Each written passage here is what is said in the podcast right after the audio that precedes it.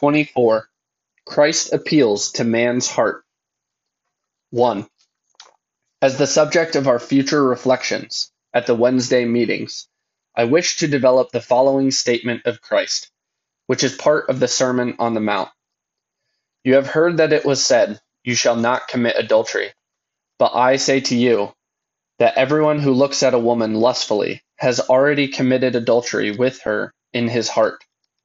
Matthew 5 27 28. This passage seems to have a key meaning for the theology of the body, like the one in which Christ referred to the beginning, which served as the basis of the preceding analyses. We then realized how wide was the context of a sentence, or rather, of a word uttered by Christ.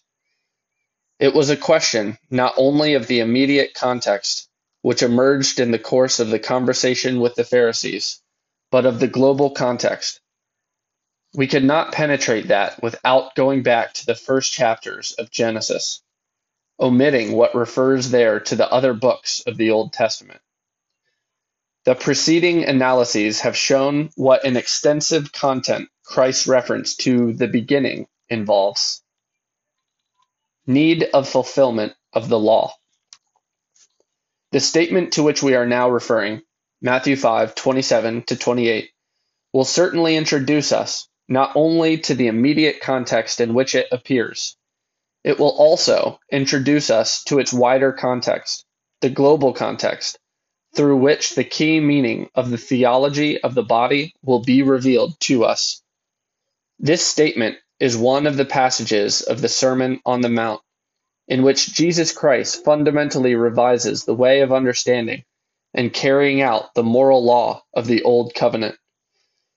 It refers, in order, to the following commandments of the Decalogue. The fifth, you shall not kill. The sixth, you shall not commit adultery. It is significant that at the end of this passage, there also appears the question of the certificate of divorce already mentioned in the preceding chapter, and the eighth commandment, according to the text of Exodus You shall not swear falsely, but shall perform to the Lord what you have sworn. Significant, above all, are the words that precede these articles, and the following ones of the Sermon on the Mount, the words in which Jesus declares, Think not that I have come to abolish the law and the prophets. I have come not to abolish them, but to fulfill them. Matthew 5:17. In the sentences that follow, Jesus explains the meaning of this opposition and the necessity of the fulfillment of the law in order to realize the kingdom of God. Whoever does them, these commandments, and teaches them shall be called great in the kingdom of heaven. Matthew 5:19. The kingdom of heaven means the kingdom of God in the eschatological dimension. The fulfillment of the law fundamentally conditions this kingdom in the temporal dimension of human existence. However, it is a question of a fulfillment that fully corresponds to the meaning of the law, of the Decalogue, of the individual commandments. Only this fulfillment constructs that justice which God the legislator willed. Christ the teacher urges us not to give such a human interpretation to the whole law and the individual commandments contained in it that it does not foster the justice willed by God the legislator. Unless your righteousness exceeds that of the scribes and Pharisees, you will never enter the kingdom of heaven. Matthew 5:20. Aspects of fulfillment. 2. In this context, there appears Christ's statement according to Matthew 5 27 28, which we intend to take as the basis for the present analyses, considering it together with the other statement in Matthew 19 3 9 and Mark 10 as the key to the theology of the body. Like the other one, this one has an explicitly normative character. It confirms the principle of human morality contained in the commandment, You shall not commit adultery. At the same time, it determines an appropriate and full understanding of this principle, that is, an understanding of the foundation and at the same time of the condition for its adequate fulfillment. The latter is to be considered precisely in the light of the words of Matthew 5 17 to 20, already quoted, which we have just drawn attention to. On the one hand, it is a question here of adhering to the meaning that God the legislator enclosed in the commandment, You shall not commit adultery. On the other hand, it is a question of carrying out that justice on the part of man. This justice must superabound in man himself, that is, it must reach its specific fullness in him. These are the two aspects of fulfillment in the evangelical sense. At the heart of ethos. 3.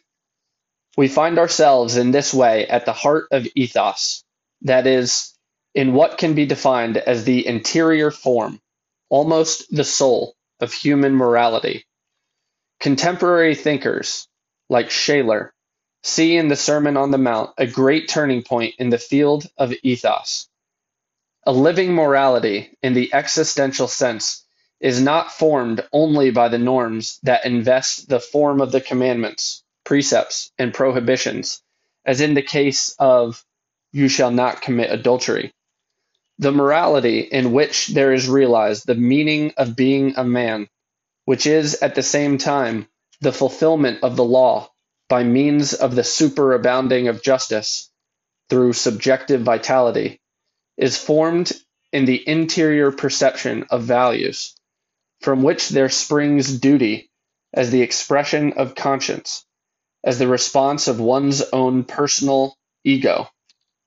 At the same time, ethos makes us enter the depth of the norm itself and descend within the human subject of morality.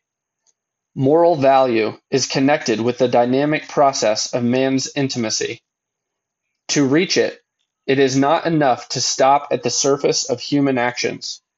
It is necessary to penetrate inside. Interior justice. 4. In addition to the commandment, You shall not commit adultery, the Decalogue has also, You shall not covet your neighbor's wife. In the Sermon on the Mount, Christ connects them with each other, in a way. Everyone who looks at a woman lustfully has already committed adultery with her in his heart. However, it is not so much a question of distinguishing the scope of those two commandments of the Decalogue as of pointing out the dimension of the interior action, referred to also in the words, You shall not commit adultery. This action finds its visible expression in the act of the body, an act in which the man and the woman participate against the law of matrimonial exclusiveness. The casuistry of the books of the Old Testament aimed at investigating what constituted this act of the body according to exterior criteria.